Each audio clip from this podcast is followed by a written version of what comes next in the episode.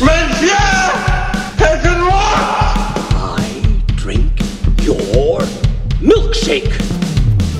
You don't understand. I could have had class. May the force be with you. That's a bingo. Frankly, my dear, I don't give a damn. I have a feeling we're not in Kansas anymore.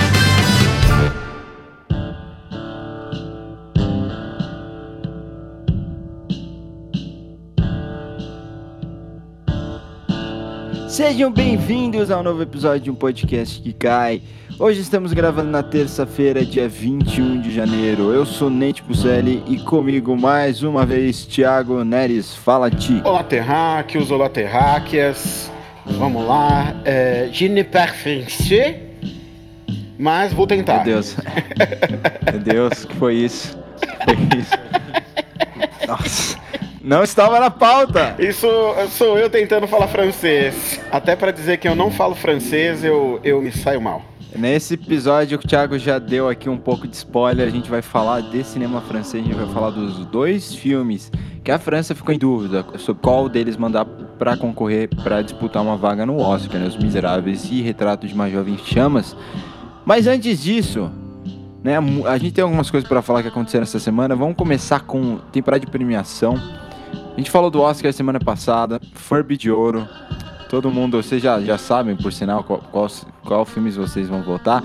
Lembra que dia 4, dia 4 de fevereiro, uma semana antes do Oscar, a gente vai abrir a votação para as categorias que ficarem sem unanimidade entre eu e o Thiago, né? Então fica de olho nas nossas redes sociais, arroba podcast que cai, no Twitter, arroba podcast que cai, no Instagram. Nesse último fim de semana ocorreram dois dos mais importantes termômetros para o Oscar. Né? O Producers Guild Awards, chamado de PGA, que é o prêmio dos sindicatos produtores, e o Screen Actors Guild Awards. Muitos dos produtores que votaram no PGA e dos atores que votaram no SEG acabam votando no Oscar, por isso são tão importantes esses prêmios. E normalmente, eu não, eu não lembro o produtor, mas o, o SEG, que é o Sindicato dos Atores, ele tem o maior número de votantes do Oscar. O grupo de atores é a maior parte dos votantes do Oscar. E se eu não me engano, dos produtores é o segundo. Tá, a importância. No sábado, o prêmio de melhor filme no PGA ficou com 1917, que é aquele filme de guerra do Sam Mendes, que já havia ganhado o Globo de Ouro. E no domingo, o melhor elenco, que é o prêmio principal né, do, do Screen Actors Guild Awards, ficou com Parasita, para surpresa e deleite de todos. O que isso significa? A gente vai tentar destrinchar um pouquinho aqui. Praticamente nada, só embola mais ainda o meio de campo. Exatamente, porque a, a gente tem é, a gente tem favoritos, isso é, isso é fato, né?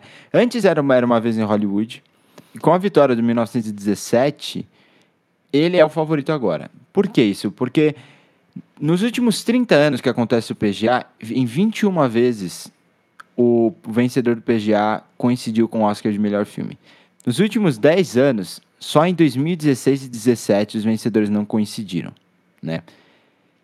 Então, ao meu ver, só uma derrota do Sam Mendes né, no Directors Guild Awards, que é o prêmio do Sindicato dos Diretores, para o Bong Joon-ho, poderia indicar um novo favorito.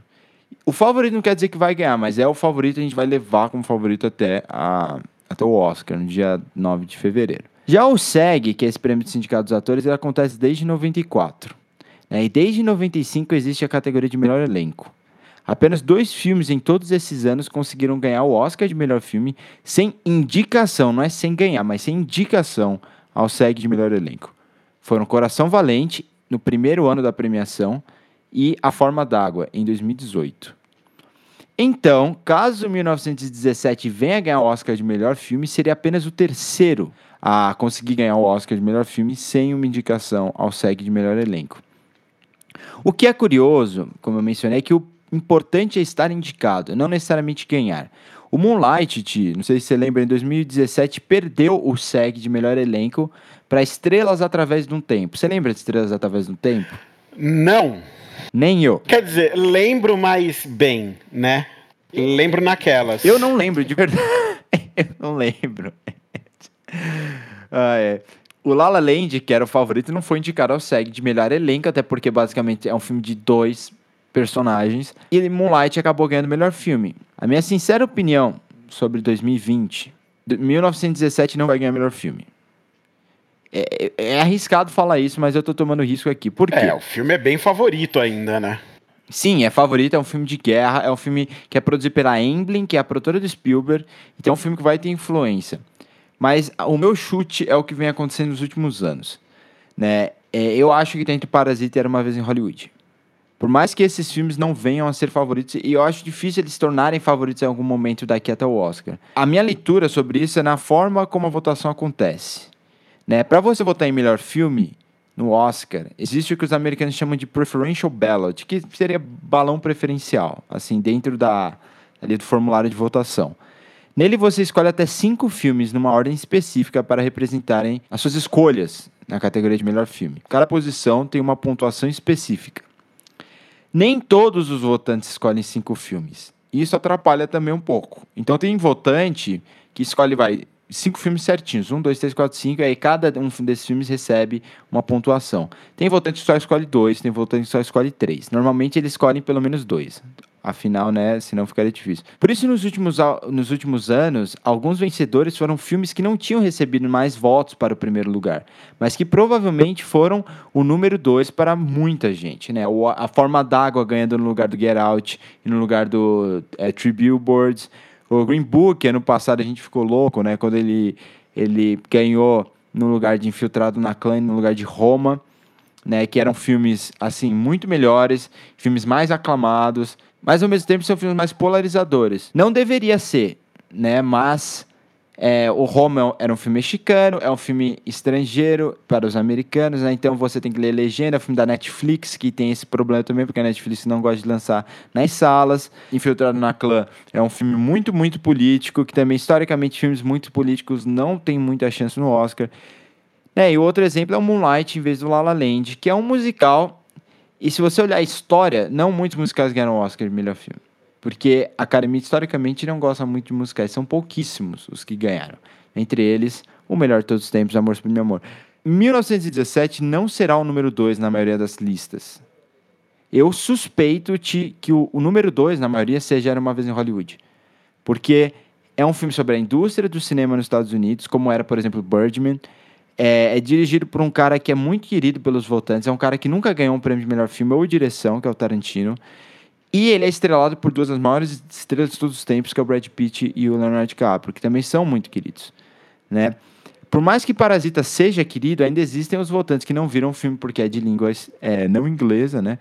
E que tem preconceito com cineastas que não falam inglês, né? Ainda mais o Bong, que chega na hora da premiação e ele tem um tradutor do lado. Tenho certeza que tem gente que fica bravo com isso, né? Então, eu acho que era uma vez em Hollywood larga na frente para conseguir o maior número de segundo lugar. Porém, eu coloco o Parasita na briga também porque eu acho que ele vai receber muitos votos em primeiro lugar, assim como 1917. Então vai ser um lance de quem conseguir somar mais primeiro com segundo lugar, sabe? É, eu acho que Parasita, assim, é, é uma, uma história cativante que fala em números públicos enquanto se mantém tecnicamente impecável. Então talvez o coração dos, vo- dos votantes seja em Parasita. Mas ao mesmo tempo, 1917 é uma obra máxima do virtuosismo. É um filme tecnicamente incrível, impecável, é, estrondoso. as- algumas coisas que a gente falou não tem motivo, é, uma- é, é bem videogame, né? Você fazer um filme inteiro em plano sequência. Mas americano adora técnica, né? A gente sabe historicamente americano adora técnica, eles colocam técnica muitas vezes na frente de conteúdo e forma. É, então, assim, essa é a minha opinião. Eu acredito numa vitória. Nesse momento, eu acredito numa vitória do Tarantino, do filme do Tarantino ou do filme do Bong Joon-ho no domingo, dia 9 de fevereiro. Cara, eu acho muito difícil fazer essa aposta. Se eu tiver que apostar hoje, é, eu apostaria em 1917, cara. Eu acho que ainda é a aposta mais segura, mas se nós pararmos para pensar, nos últimos anos, as apostas mais seguras, no fim das contas, não têm levado os prêmios, né? A gente teve surpresas aí nos últimos anos todos, algumas boas, outras muito ruins, é, como o ano passado, mas não vamos entrar nesse mérito de novo. Então, eu, eu acho que, ao invés de segundo lugar, quem entraria na briga aí com 1917 seria Era Uma Vez em Hollywood. Eu acho muito difícil Parasita roubar essa vaga, por mais que fosse incrível se isso acontecesse. Eu acho muito, mas muito, mas muito difícil que a academia premie um filme estrangeiro quando sequer tiveram a decência de indicar os seus atores que estão incríveis é. no filme nas categorias de atuação. Sabe, me parece muito descolado da realidade pensar em Parasita é, ganhando o melhor filme. Então, se eu tivesse que apostar em alguém aí, seria em 1917, entre esses dois. Mas eu acho que Era Uma Vez em Hollywood corre por fora e tem chances boas ainda de roubar aí essa estatueta de melhor filme, viu? Principalmente pensando que os filmes mais esperados e as apostas mais prováveis nos últimos anos não têm levado a estatueta, no fim das contas. Ah, eu concordo. A, a, gente falou isso domingo, né? Que tipo, Parasita ganhou o melhor elenco, ótimo, maravilhoso, justo. Nenhum, assim como no passado, Pantera Negra ganhou o melhor elenco. Em ambos os casos, não teve nenhuma indicação individual. E, e, eu acho isso absurdo. Se o elenco é tão bom, como não tem pelo menos um que consegue entrar numa categoria de coadjuvante? É, ano passado, o Michael B. Jordan deveria ter sido indicado. para mim, facilmente.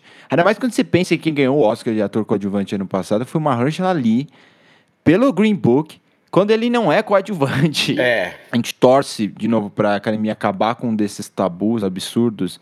E são vários. São vários. A gente falou Spike Lee Ano passado foi indicado a melhor diretor. É, é absurdo pensar nisso, mas é, é verdade. Nunca um diretor negro ganhou o Oscar melhor diretor. Tipo, é, é, muito surreal porque você para pensa, pô, Spike Lee, Steve McQueen, né? Esses caras, os filmes que eles fizeram nos últimos anos, os filmes que o Spike Lee fez na década de 90, sabe? Diretor de Do the Right Thing, Malcolm X e tantos outros. Ah, é, é, é, o, mesmo Jordan Peele, né, que a gente torcia para ele ganhar o melhor diretor, que acabou ficando com o Del Toro, uma forma d'água. Também é, a academia tem que, tem que dar um jeito de acabar. Uma hora vai acabar, a gente sabe que uma hora vai, porque não vai aguentar pressão, mas que seja com um filme bom, né? Porque a cara da academia é fazer isso com um filme, com um filme ruim, tá ligado? Me pegar um filme do Inharito que não é tão bom só por causa do nome do Inharito e me premiar melhor filme. Já pensou, eu ia ficar louco. não seria a primeira vez que a academia resolve fazer isso. Vamos continuar, vamos sair de temporada de premiação, fazer um túnel do tempo aqui.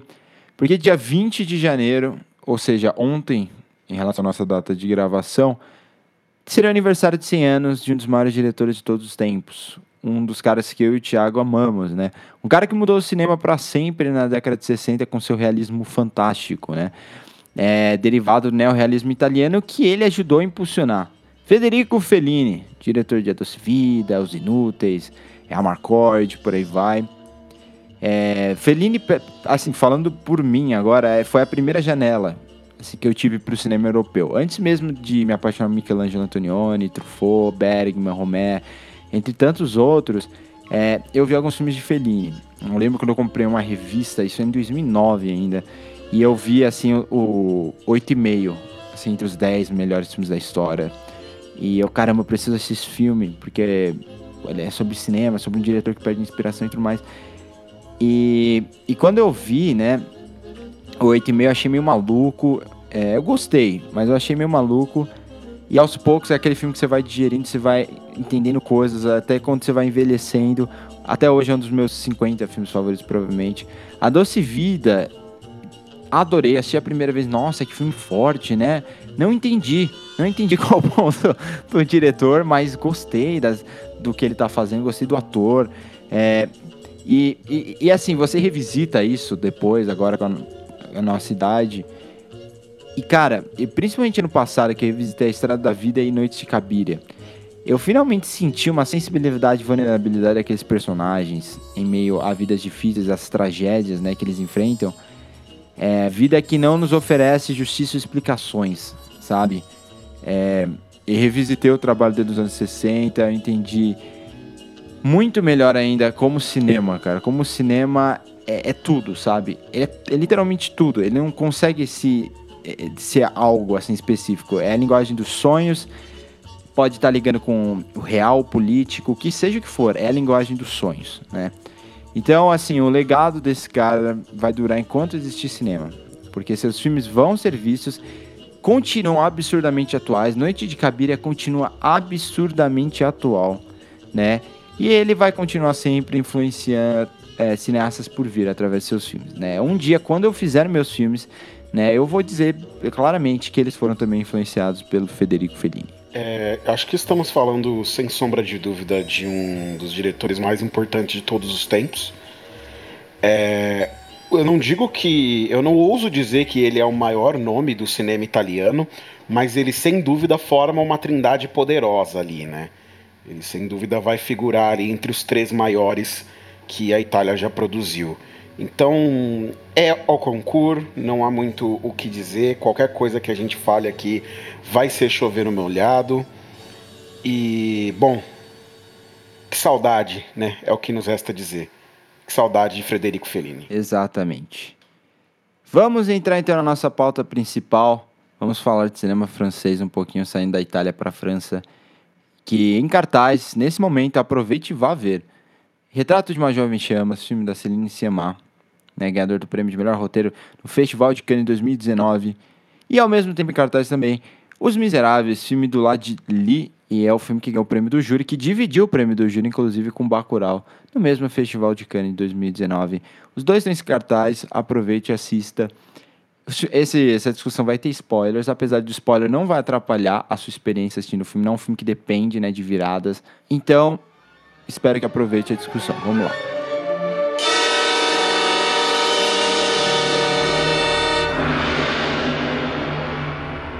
Bom, o Tia acabou de assistir Os Miseráveis, né? Então eu vou ler rapidamente aqui a, a sinopse só para contextualizar para vocês. E Ti, pode, pode, pode apontar aí suas primeiras impressões, o que, que você conseguiu digerir desse filme.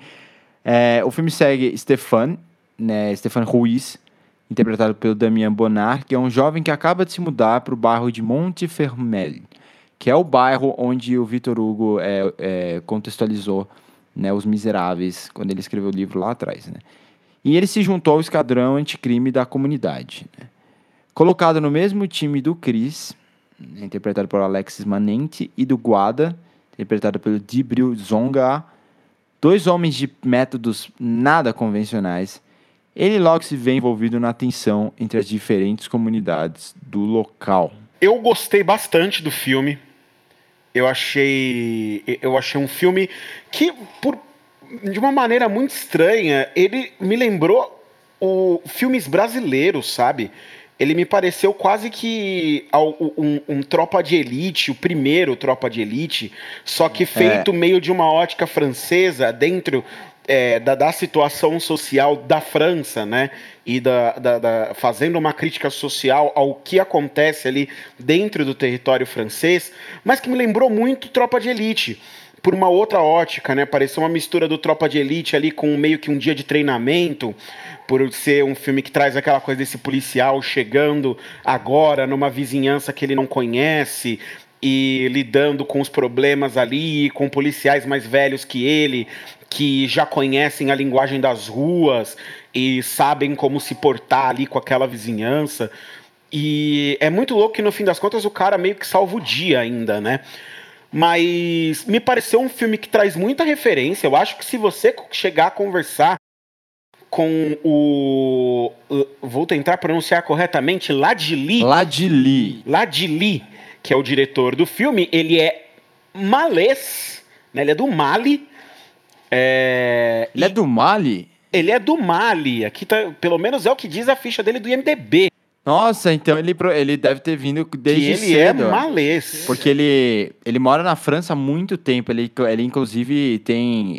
É, um dos amigos assim de adolescência dele é aquele fotógrafo Gier, que fez o o Visage Village, né? O Faces Places, né? É um dos amigos de infância dele. Eu acho que se, você, que se a gente tivesse a oportunidade de, de conversar com ele aqui agora e perguntar para ele algumas das referências dele, ele talvez trouxesse pra gente coisas como é, Cidade de Deus ou mesmo ou mesmo o próprio Tropa de Elite que eu falei agora, por ter essa, por ser é, esse policial entrando dentro da comunidade, é, de comunidades, né, com etnias muito bem definidas, é, que são muito hostis as forças policiais é, entrando lá e lidando com a realidade desses lugares.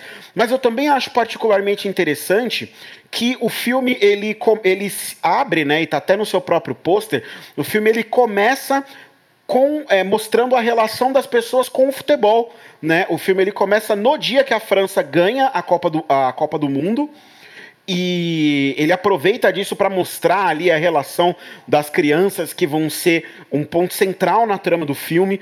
É, com o futebol e a maneira como, através do futebol, eles estão completamente misturados e conectados com aqueles outros franceses que estão ao redor deles. Mas aí, quando eles voltam para casa, quando eles voltam para o subúrbio, quando eles voltam para o gueto, a diferenciação deles fica novamente muito clara. Né, o futebol funcionando como aquele ópio que une a todo mundo é. e coloca todo mundo nessa posição de igual, torcendo pela mesma coisa e vibrando por uma França forte. É, o Bappé, que é citado basicamente o filme inteiro, né, ele é endeusado. É, é legal que dá uma dimensão pra gente, né, de que pro francês o grande craque da, da França hoje em dia é o Kylian Mbappé. É, e isso fica muito claro ao longo do filme. Então tanto é, essa, essas coisas que se conectam, até mesmo com filmes brasileiros, com coisas que são muito familiares pra gente, como esse cenário de subúrbio, de gueto, de favela, e a conexão do filme, o paralelo que ele busca estabelecer com o futebol, eles fazem com que esse filme, eu, eu, pelo menos na minha percepção, ele seja muito palatável para nós brasileiros. Né, ele seja um filme que é muito fácil de você se identificar com os personagens, de você se identificar com a trama e de você se identificar mesmo com as questões sociais que o filme traz para a mesa, né? E para além disso, eu acho que é importante também dizer que é um filme que faz que ele empresta o título de, de uma obra muito conhecida, né, Os Miseráveis, ele pega emprestado esse título, mas ele se preocupa ao longo do filme inteiro em honrar o uso desse título. Né, ele busca estabelecer ali algumas conexões de estrutura, algumas conexões narrativas, ele busca colocar ali é, seus personagens em situações e, e até mesmo traz né, menções ao, ao, ao, livro do Vitor Hugo, né, Os Miseráveis, e coloca a história do filme para se passar no lugar em que viveu o Vitor Hugo e onde ele escreveu né, Os Miseráveis que é basicamente a, a, a, história mais importante já escrita em língua francesa. Ah, sem dúvida. Então, eu acho que você tem um filme aqui que ele é bastante ousado, de um diretor que tem uma ideia muito boa na cabeça, mas que sofre para mim de dois problemas, de dois problemas centrais. O primeiro é que o filme, né, Os Miseráveis, ele é uma, ele é uma adaptação, por assim dizer, de uma obra prévia, que também se chama Os Miseráveis e é do próprio diretor, que era um curta-metragem que ele filmou em 2017. Inclusive, uma boa parte dos atores ela é, é repetida agora no longa-metragem. E percebe-se, até mesmo se você olhar a filmografia, eu não conhecia ainda o Ladjili, eu fui pesquisar sobre ele e conhecer ele um pouco melhor depois de ter assistido o filme, mas é, ele é um diretor razoavelmente novo, né, um diretor razoavelmente inexperiente. E ele sofre as consequências de ser um bocado inexperiente. Eu acho que tem algumas decisões ali que são um pouco perdidas. É, eu gosto do ritmo do filme, acho o filme bem curto, é, com, conciso, assim, né, enxuto. O filme tem só uma hora e 44, é, então o filme é bem conciso. É, ele conta a sua história ali com começo, meio e fim de uma maneira legal, mas ele parece ainda aquele diretor que não sabe muito bem quais as referências ele quer usar, ele não tem tão claro assim na cabeça dele qual é o filme que ele quer fazer. É, a gente tem que olhar também pela ótica de que é um projeto de um orçamento muito menor né, do que as coisas que a gente está acostumado até mesmo a trazer aqui no podcast, né, exceto quando a gente fala dos filmes nacionais. E também eu acredito que o filme sofre um pouco com a atuação. Eu não gosto. É, eu acho que o trio principal, os três, os três policiais ali, eu não gosto muito deles. É, acho que o, o rapaz que faz o Ruiz, ele tá até um pouquinho melhor é o Damien Bonnard, né, que é um ator que já é um pouco mais antigo, né? O, o Nathan mesmo já viu ele em outros filmes. Ele tem oito créditos em 2019. Lógico que ele não fez, ele não gravou os outros é. os oito filmes em 2018, né? Mas ah, provavelmente foram vários anos aí de gravações que culminaram em 2019, mas são oito créditos, sendo que seis longas metragens, cara. É, é, é- é esse ator, a gente vai ver, tipo, daqui a um pouco ele tá em todos os filmes, porque é sempre assim. Que nem a Jessica Chastain, sabe? Quando ela começou, ela tava em todo filme. Eu acho que em 2011 ela fez. Ela participou de cinco ou seis filmes também, é uma coisa louca. Mas, enfim. É, se você pensar por esse ângulo, você vai ver que o Nicolas Cage é um ator estreante todo ano. Ah, claro. Então, né? Porque ele também gosta de fazer filme. Mas não é problema algum, nós também gostamos muito. Inclusive, nos chamem.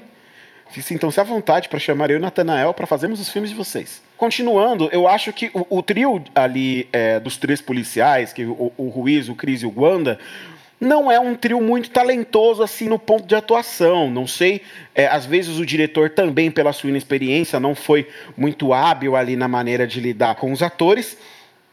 Mas eu, particularmente, não gosto muito do resultado que é entregue em atuação e isso compromete um pouquinho para mim a experiência do filme. Mas eu acho que o grande, eh, o grande mérito é a trama mesmo que ele desenvolve, é a ideia que ele tem e, e o que ele, e, e a maneira como ele tenta executar isso, se utilizando de todas essas características e referências que eu falei antes. Cara, é, eu acho que o que mais me incomodou em Os Miseráveis, e acho que assim, o final é, o final é incrível. O final é muito legal. É, é- é até um bocado inesperado, né? Porque o filme ele já vem caminhando no- no- numa, numa vibe de encerramento, né? Você já acha que o filme já tá fechando, que no fim das contas deu tudo certo, mas os personagens estão ali lidando com seus próprios pensamentos depois, e aí a coisa vira, meu amigo. É, exatamente. Eu pensei que ele ia pra um outro caminho. Eu pensei que ia virar um negócio de intriga policial. E o final é, é outra coisa, né? Ele, o diretor decide basicamente falar o seguinte: esse ciclo de violência continua acontecendo. As nossas crianças que atrapalhadas fazem besteiras muito por causa dos pais, muito por causa da sociedade, da comunidade em que vivem. E aí da comunidade a gente, é, a gente tem que expandir né, é, para olhar para a sociedade, para o governo, para a forma como essas comunidades são tratadas. Isso fica muito claro, né? Que você tem os imigrantes da África, alguns imigrantes da, da Ásia, né? E você tem os ciganos, que também estão presentes lá no, numa breve parte do filme que eles, eles colocam uma MacGuffin para fazer a trama funcionar, né? O Leãozinho. Leãozinho, é igualzinho do Rei Leão, né? Só que esse é de verdade. Não, eu acho que não é não, hein? Tem umas cenas ali que dá pra você ver claramente que é boneco. Ah, não, não é Que, possível. principalmente quando tá no colo do menino, ele tá segurando o boneco. Ah, meu Deus. O boneco mexe a cabeça até, mas dá pra ver que é um boneco que ele tá segurando. Não, eu Mas eu, descobrir não isso. sei, eu, eu não sei como é, mas não, não é possível que deram um filhote de leão para as crianças ficarem carregando ao longo do filme. Eu duvido muito. Eu, nossa, mas tudo bem, eu também seria um pouco responsável, mas, Um pouco? mas nesse sentido, eu acho que o que me incomoda, cara, mais é como o filme às vezes ele, ele, ele não sai do limite, sabe? Eu acho que ele poderia ser mais incisivo na crítica que ele faz. A cena. Tem, tem cenas que eu achei muito bem dirigidas. O, o final, como eu falei, sensacional. É, o próprio começo né, do futebol, né? Quando ele- eles vão apresentando cada personagem, passando assim pelas comunidades, ok. Tem aquela sequência em que ocorre o que seria meio que o começo desse clímax, na qual um dos policiais atira no rosto de uma criança com bala de borracha e a criança quase morre. E, e eu achei essa cena muito mal dirigida, porque em nenhum momento eu senti que eles estavam sob ameaça. Esse é um dos pontos que eu falei, que aonde eu achei que a direção ela se perde um pouco e me parece realmente coisa de um diretor inexperiente, porque eles demoram, e como ainda demora para acontecer e ele fica, é, eu acho que ele deixa a cena se estender. é, tentando criar tensão, né? E tentando passar essa sensação de que eles estão no risco ali e que eles estão sendo pressionados para justificar a, a, a explosão do, do, do policial que atira com a bala de borracha. Sim. Mas conforme você vai vendo a cena, fica muito claro ali que eu, eu- chegou um momento ali onde eu já tava me perguntando por que diabos eles simplesmente não entraram no carro e foram embora. Exatamente. Sabe, as crianças não tinham nada ali pra realmente. Elas começaram a pegar coisa do chão pra atacar neles. Eles podiam simplesmente ter pegado o menino, entrar dentro do carro e ir embora. O menino já tava algemado, não tinha por que continuar ali. Qualquer. E, e outra, quando você tá sendo atacado por uma multidão e você tá em três pessoas, o que você faz é justamente isso, cara. Você entra no carro e você dá a linha. Você não fica ali gritando com as crianças para elas recuarem, você simplesmente pega e vai embora.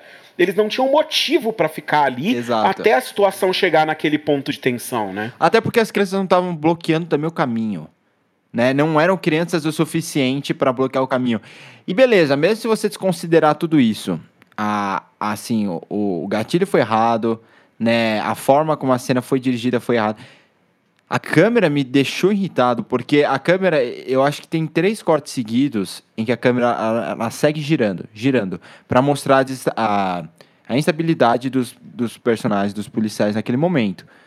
Só que ao contraste, quando você presta para a atenção né, nesse contraste entre o movimento de câmera e, e o blocking, né, que é a, a movimentação dos atores, sabe, é absurdo, porque o- as crianças estão jogando provavelmente garrafas, algumas pedras que não são grandes, né, e elas estão distantes, e, e a câmera gira em torno dos policiais, mas, tipo, eles estão parados porque eles querem.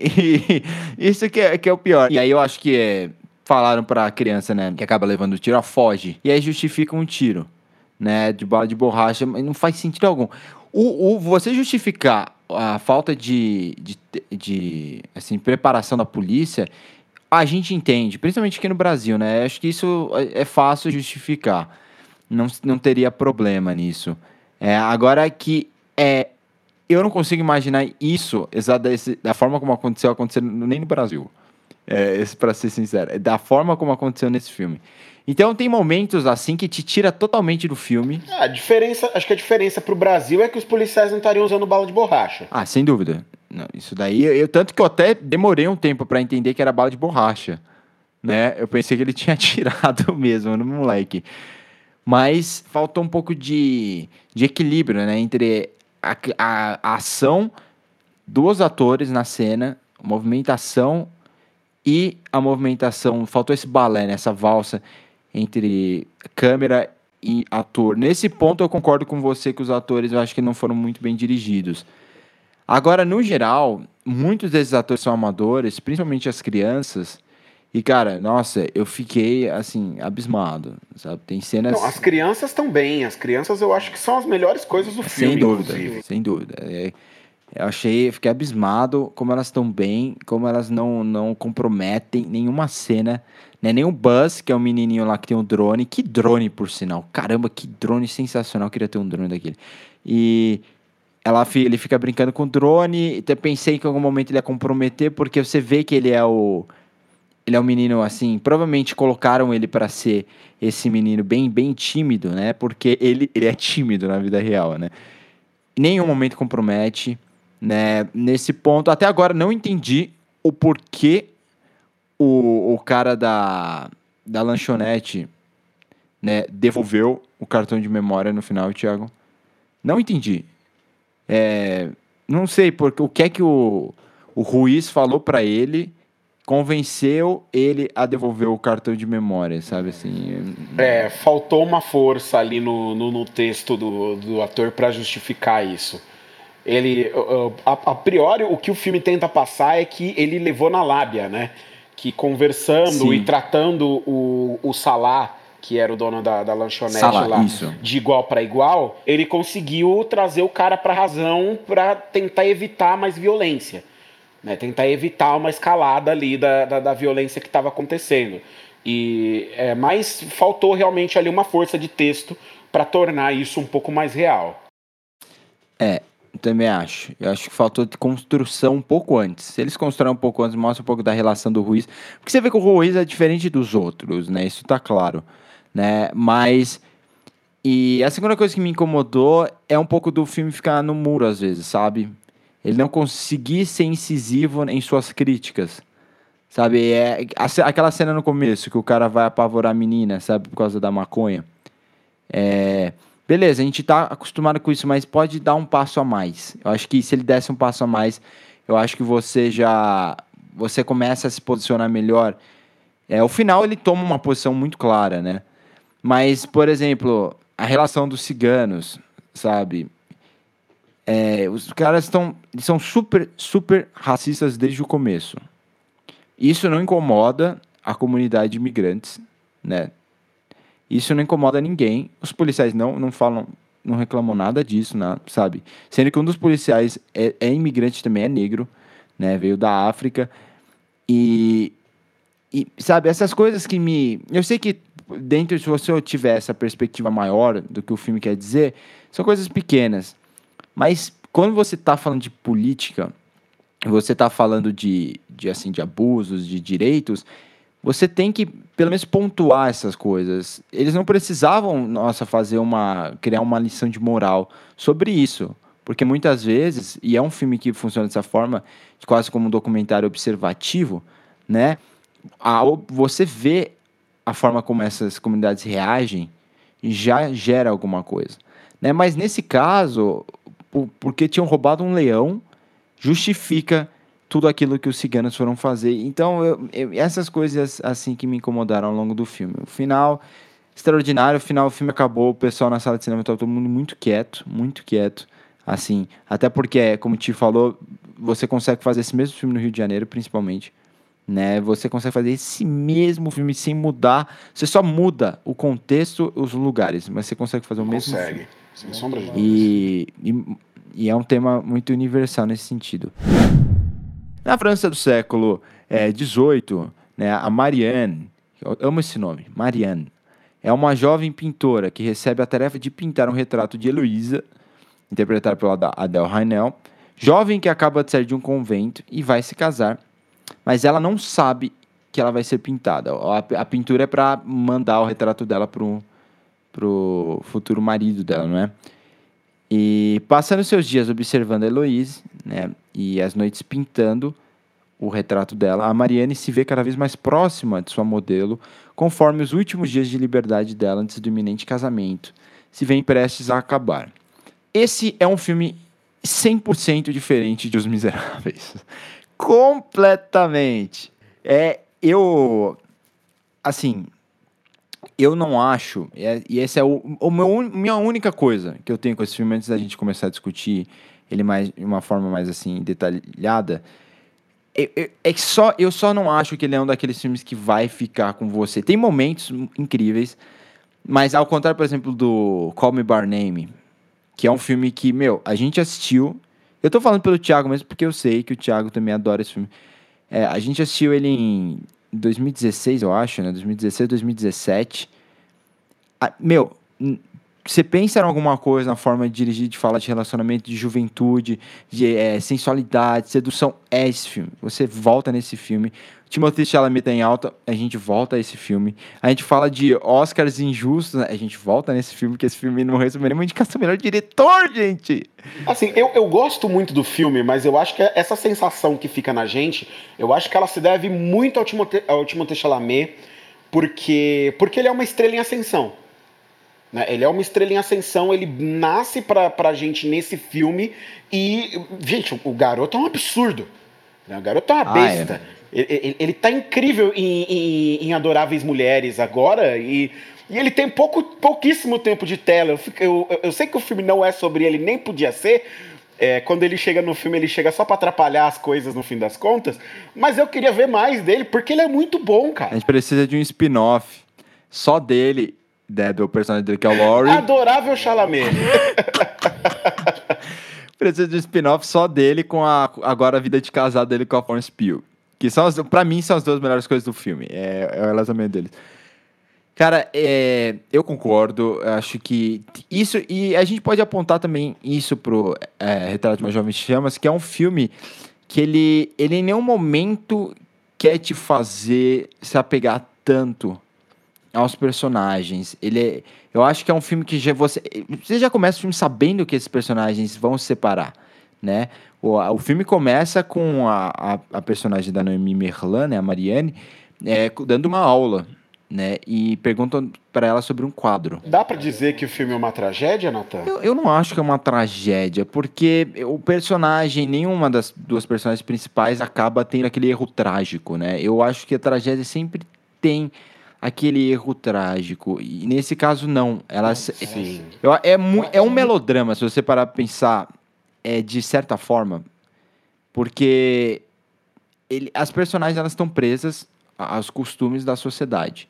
ele não parece um melodrama, ele não é tratado como melodrama, não tem aquela música forte, né? Ele é um, ele é um drama de época. Mas se você vê o arco das personagens, ele, ele, ele se encaixa muito no melodrama, né, sabe? Você sente é o que elas querem fazer em algum momento, você sente que elas precisam dessa liberdade, dessa juventude, que é uma outra coisa que a gente vai entrar é, daqui a pouco para falar. Mas em nenhum momento passa pela sua cabeça que elas vão conseguir, tipo, ser bem-sucedidas, né, no desejo delas. E eu acho que elas sabem que elas não podem contestar, né? E isso limita muito assim a, a expansão do gênero, eu acho até. Sim, cara, eu, eu concordo muito contigo, concordo. É, o, o filme sim é um melodrama, ele não, não tem todos os elementos de tragédia. Eu acho que o que ele pega emprestado realmente é só esse destino imutável para o qual elas estão sendo levadas, né? Que elas fatalmente vão se separar, ela fatalmente vai casar e as coisas vão vão e elas vão separar, né? Os seus, os seus caminhos. E eu acho que a jornada do filme, no fim das contas, ela se constrói no processo de aceitação de ambas disso, né? Primeiro, na verdade, da, da, da Marianne, né? Que é a personagem da Noemi Melan, que dá para dizer com relativa segurança que ela é a Daisy Ridley francesa, porque elas são muito parecidas. Você achou? Elas são muito parecidas, cara. Eu, tem prints desse filme que eu, eu vou. Dois anos postar esses prints nas redes sociais.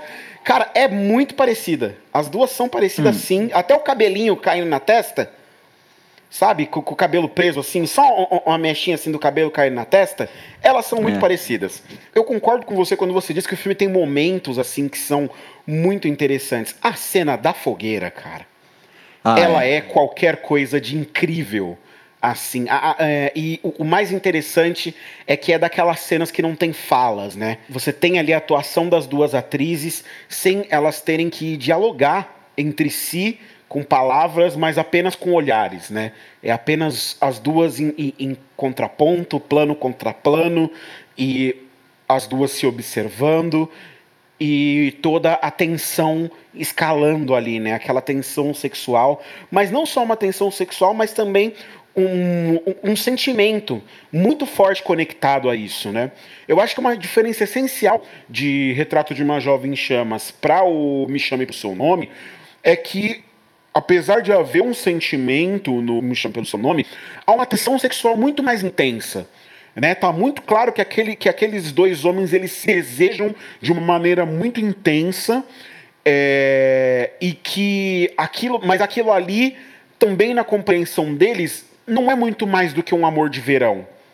Não é algo que tenha pretensão de durar mais do que o período que eles estão isolados ali naquele mundinho, um com o outro.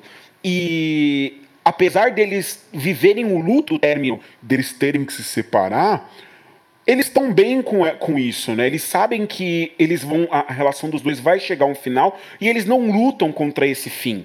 O que já é diferente no retrato de uma jovem chamas.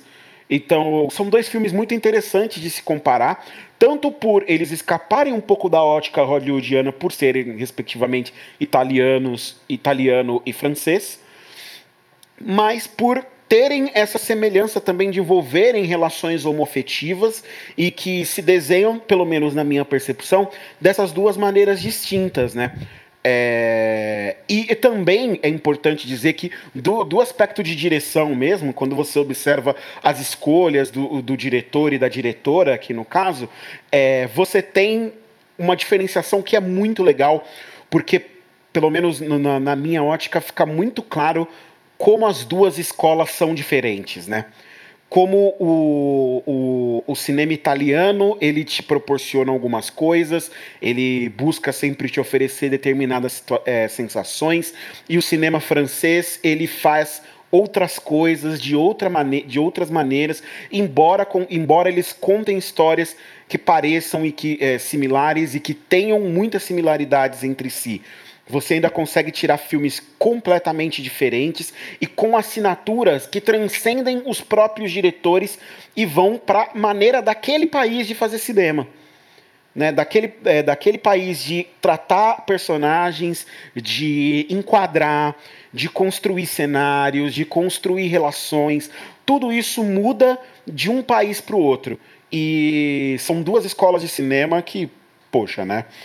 O que comentar dessas duas? É, eu, eu acho que você tocou num ponto muito interessante. O, o Call Me By Name, né, eu me pelo seu nome, ele, para mim é um filme sobre o corpo, né?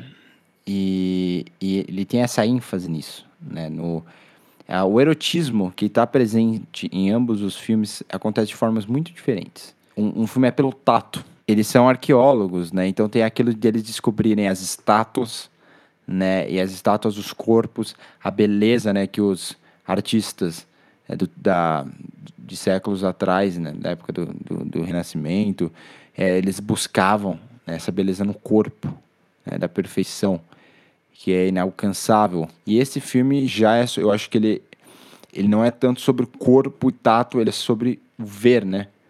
Ele é sobre o, a, o que você enxerga. A imagem da Heloísa, que é a, a menina que vai se casar, interpretada pela Daniela Ranel, ela começa a crescer diante dos olhos da, da Mariane. Então, é, a Mariane, ela sente essa instigada por aquela pessoa, né, por aquele rosto que ninguém consegue meio que decifrar. E aos poucos ela consegue entender as sutilezas, sabe? As sutilezas na forma de pintar, na forma de, de transformar a, aquele ser numa imagem, né? E aí a gente pode até fazer um paralelo com a questão da época, né? De que a mulher naquela época realmente não passava muito de uma imagem, né? Ela era uma imagem né? Uma imagem que se materializa como esposa para alguém. Mas o erotismo, né, no retrato de uma jovem chamas, é de outra forma. No caso do Chame pelo seu nome, o sexo explícito, né? Você tem essa ênfase no ato sexual, enquanto no, no retrato de uma jovem chamas, eu, que dificuldade de ficar falando do retrato de uma jovem chamas, que eu acho que eles não mostram, eles deixam insinuado, né? Não precisa mostrar. O filme não é, não é sobre isso. Né? O filme é sobre a relação das duas que se constrói a partir dessa imagem que cresce. E eu acho assim, é interessante quando elas vão para a praia e ela sente aquele vento batendo no rosto de uma pessoa que viu a vida inteira no convento e, e, esse é o único momento de liberdade que ela vai ter porque dali ela vai se casar, sabe?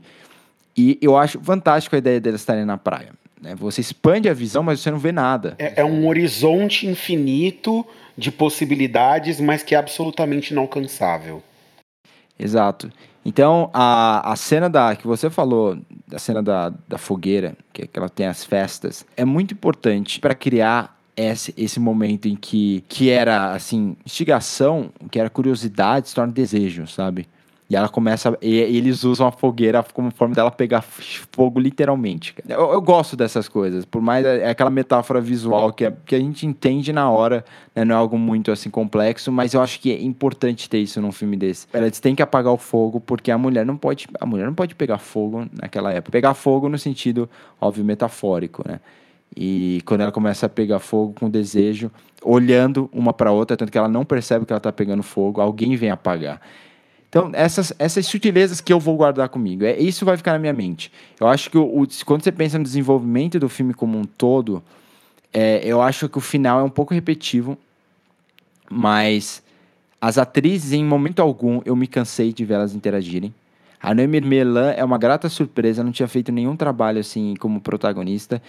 E caramba, impecável. A Del Hanel é, você olha para ela, ela é jovem. Você vê que ela é jovem, tá no título, é jovem. Mas ela tem um peso assim de alguém que que tá cansada. E, e, e, é um contraste, né? De, por exemplo, eu não vi, eu não consegui ver o mundo, eu não consegui me conhecer, saber quem eu sou, sabe? Mas ao mesmo tempo, meu, meu rosto está cansado, sabe? Assim, eu, eu, eu não aguento mais ser essa pessoa que querem que eu seja. Que é o oposto do Come Bar Name, que a gente falou, né? O Come Bar Name, ele quer fazer esse paralelo, sim, entre as estátuas, entre a arte, entre o, a relação do artista com o que é belo, né? O, tem toda a questão do artista mencionado do começo ao fim do filme, né? O, é, seja através do piano, através da pintura. Então são filmes que têm suas, suas conexões aí, mas são completamente opostos por causa também das escolas, né? Principalmente nos diálogos, né? Os diálogos do Esse Retrato de uma Jovem Chama são muito franceses. São muito franceses. É aquela coisa direta, né? Com pouquíssimo subtexto, mas sempre evocando sentimentos. Para você que tá ouvindo, eu acho que ficou um pouco claro qual filme a gente gostou mais. Mas a gente vai tentar pensar, a primeira coisa, assim, qual é a cabeça de alguém que vai votar? Eu, na minha percepção, o, o, que- o que, que acontece aqui? O- os franceses, eles tinham um problema parecido com o que a gente tinha aqui no Brasil. Vida Invisível, e a gente já falou sobre isso aqui no podcast, é um filme mais completo. É um filme que eu acho que vai durar muito mais do que Bacurau, por exemplo. Mas Bacurau, é, apesar de Vida Invisível ter uma mensagem social muito interessante sendo passada, Bacurau é um filme que ele é politicamente mais incisivo e importante do que Vida Invisível. Não que Vida Invisível não seja, mas Bacurau é um pouco mais incisivo, as coisas são um pouco mais diretas, né? E eu acho que o cenário na França era basicamente o mesmo. Retrato de uma, de uma Jovem em Chamas é um filme mais completo, é um filme mais artístico, é um filme com mais coisas é, a fornecer, inclusive para quem assiste. Mas Os Miseráveis é claramente um filme que é politicamente mais importante. Não que Retrato de uma Jovem em Chamas também não seja, né, que não trate de questões importantes, mas Os Miseráveis é mais pungente, né, um filme que trata de uma questão social atual na França. É, é um, um filme que retrata uma realidade que ela existe e que ela tá dentro do contexto do francês exatamente agora. É po- é, são populações muçulmanas, é, populações muçulmanas negras dentro da França, que é, cujo o principal ídolo da seleção nacional vem justamente dessa mesma herança, é, vinda de. é, a maior parte, na verdade, né? É, 60, acho que 70% da seleção francesa campeã do mundo é formada por jogadores que são filhos de é, imigrantes na França. É, então é um filme que ele é muito mais é, é um filme que é muito mais incisivo para com o momento que a França está vivendo. E aí eu acho que se desenha uma diferença muito clara é, na avaliação dos dois países. Eu acho que o francês que votou e escolheu Os Miseráveis como representante no Oscar, ele sabia, de certa maneira, que Retrato de uma Jovem em Chamas era um filme mais completo. Mas ele viu Os Miseráveis como um filme mais importante como um filme que merecia que a discussão dele avançasse muito mais do que o do, é, que era muito mais importante que essa discussão avançasse do que Retrato de uma Jovem em Chamas. E aqui no Brasil a gente não tem um olhar tão atento, na maioria das vezes, para as questões políticas né, e para a importância política do fi- é, dos filmes que nós produzimos aqui. É, a gente acabou optando pelo filme que era mais completo, A Vida Invisível, e os franceses fizeram o oposto. Eles optaram pelo filme que era politicamente mais importante, politicamente mais interessante que e que retratava uma situação que é pungente na França atual. Então, eu, eu não acho que eles escolheram o melhor filme. Para mim, o melhor filme era Retrato de uma Jovem em Chamas. Mas, quando, mas se a gente olhar pela ótica de que eles escolheram o filme mais importante para o momento, aí eu acho que eles estão cobertos de razão. É, é, é essa, ju- é essa a discussão, né? Você bateu em dois pontos da pauta de uma vez e é, e é justamente isso. É, Eles fizeram o contrário do que a gente fez. Eu concordo plenamente com você. Acho que quando você está enviando, o Brasil historicamente faz besteira na hora de escolher o filme para representar, a não ser que seja uma coisa muito óbvia, como foi Central do Brasil em 1998, né? É, porque Cidade de Deus Cidade de Deus foi indicar a quatro Oscars: melhor direção, melhor roteiro adaptado, melhor montagem, melhor fotografia. Se na época tivessem 10 indicados a melhor filme, teria sido indicado a melhor filme, né?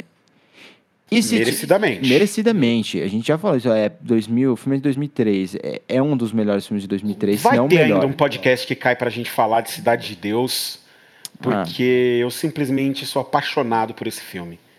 A gente vai, agora terminando a temporada de premiação com o Oscar, que a gente tem alguns assuntos para discutir referentes a alguns filmes que vão estar lá, que nem o 1917. É, aí, se prepara, porque a pauta volta a ser livre eu e o Thiago a gente vai falar do que a gente quiser. A gente tem muita coisa interessante aí na gaveta. Então fique de olho nas novidades, fique de olho nas redes sociais e nos seus agregadores.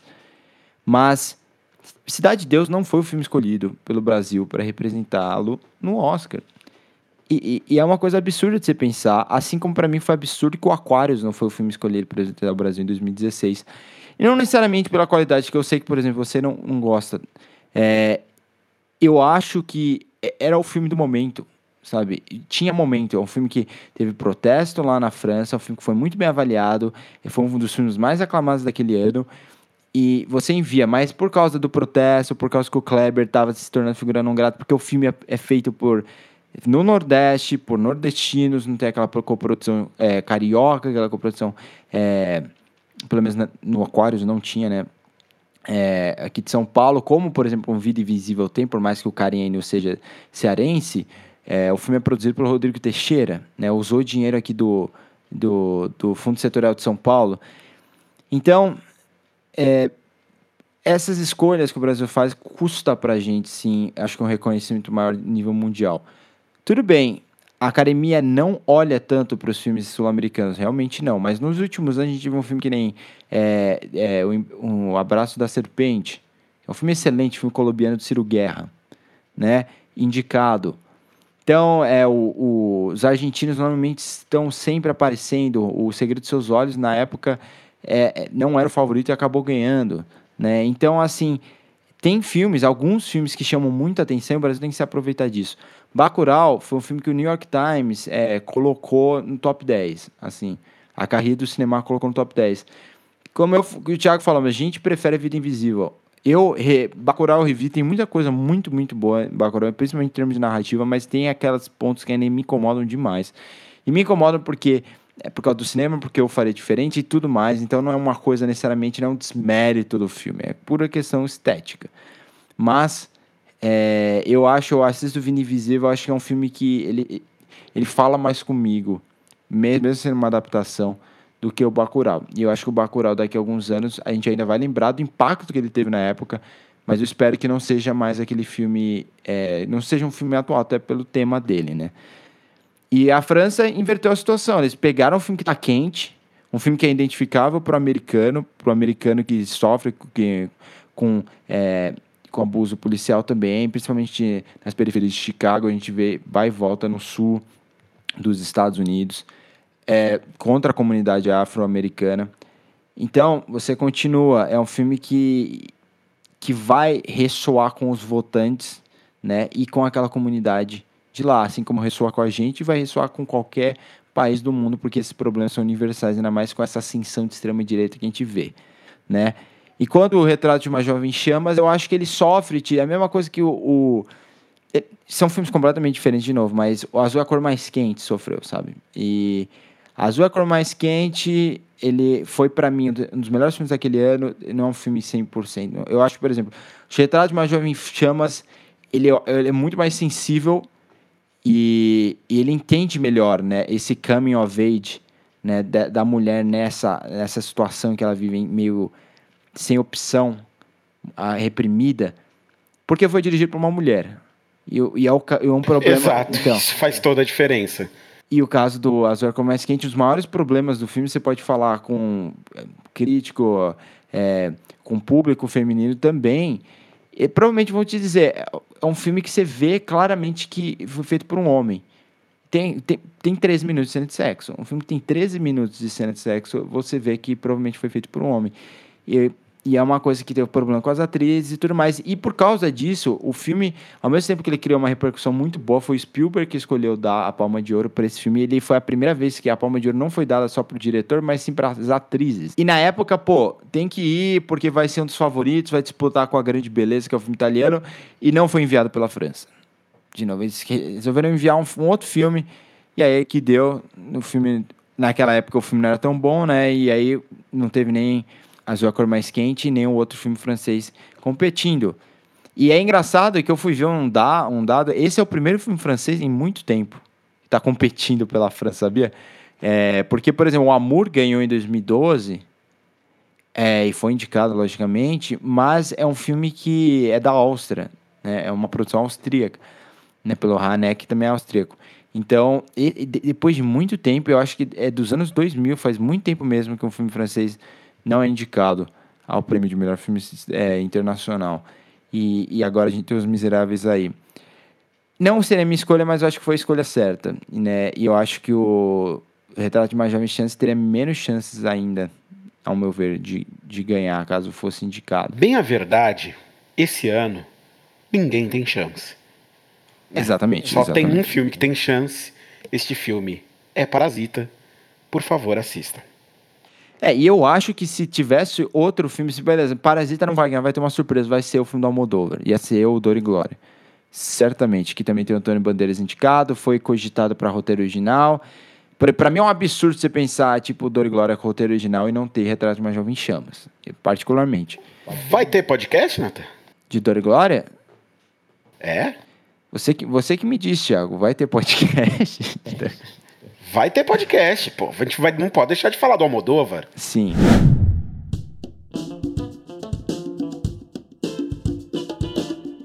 Vamos pro filme da semana então, não fizemos semana passada. Hoje a gente vai fazer. Basicamente, a gente vai indicar um filme que a gente gostaria que você visse, ou revisse, ou assista com uma nova perspectiva. É, toda semana a gente indica algum. Ideal é que você assistisse cada semana para nos acompanhar nessa jornada a assistir muitos filmes. É, Tia, começa com você então. Qual é o seu filme da semana? Bom, vamos lá, vamos lá. Meu filme da semana é um filme pra aquecer o coração de Natanael. Tenho mania de ficar indicando aqui filmes que eu sei que o Natanael ama de paixão. E esse aqui é um filme que vocês não vão ver eu indicando esse diretor muitas vezes. É um dos poucos filmes que eu assisti com, com grudado na tela e que eu gosto demais. Pra mim, um melhor filme francês já feito. Então, pra gente continuar Ai, aí no, no tom de filmes franceses, né? Já que está- falamos de dois filmes franceses, por que não indicar pra vocês um terceiro? Então, o meu filme da semana é Jules e Jean, de 1962, dirigido por quem, Nathan? François. Aqui a gente só fala em primeiro nome que a gente é íntimo. Exatamente. Filme do Truffaut, um filme que, pra mim, é um, é um almanaque do cinema francês. Você assistiu ele, você assistiu todo o resto. É, não, tô brincando, tô brincando, tô brincando. Você não assistiu todo o resto, mas ele dá uma boa noção de como é a visão dos franceses de cinema, sobretudo a visão do Truffaut.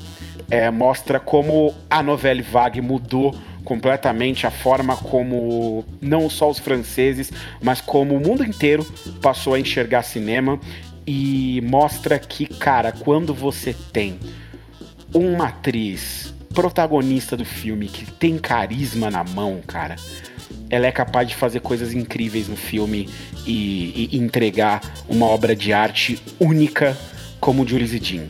A cena da ponte nunca mais vai sair da cabeça de vocês.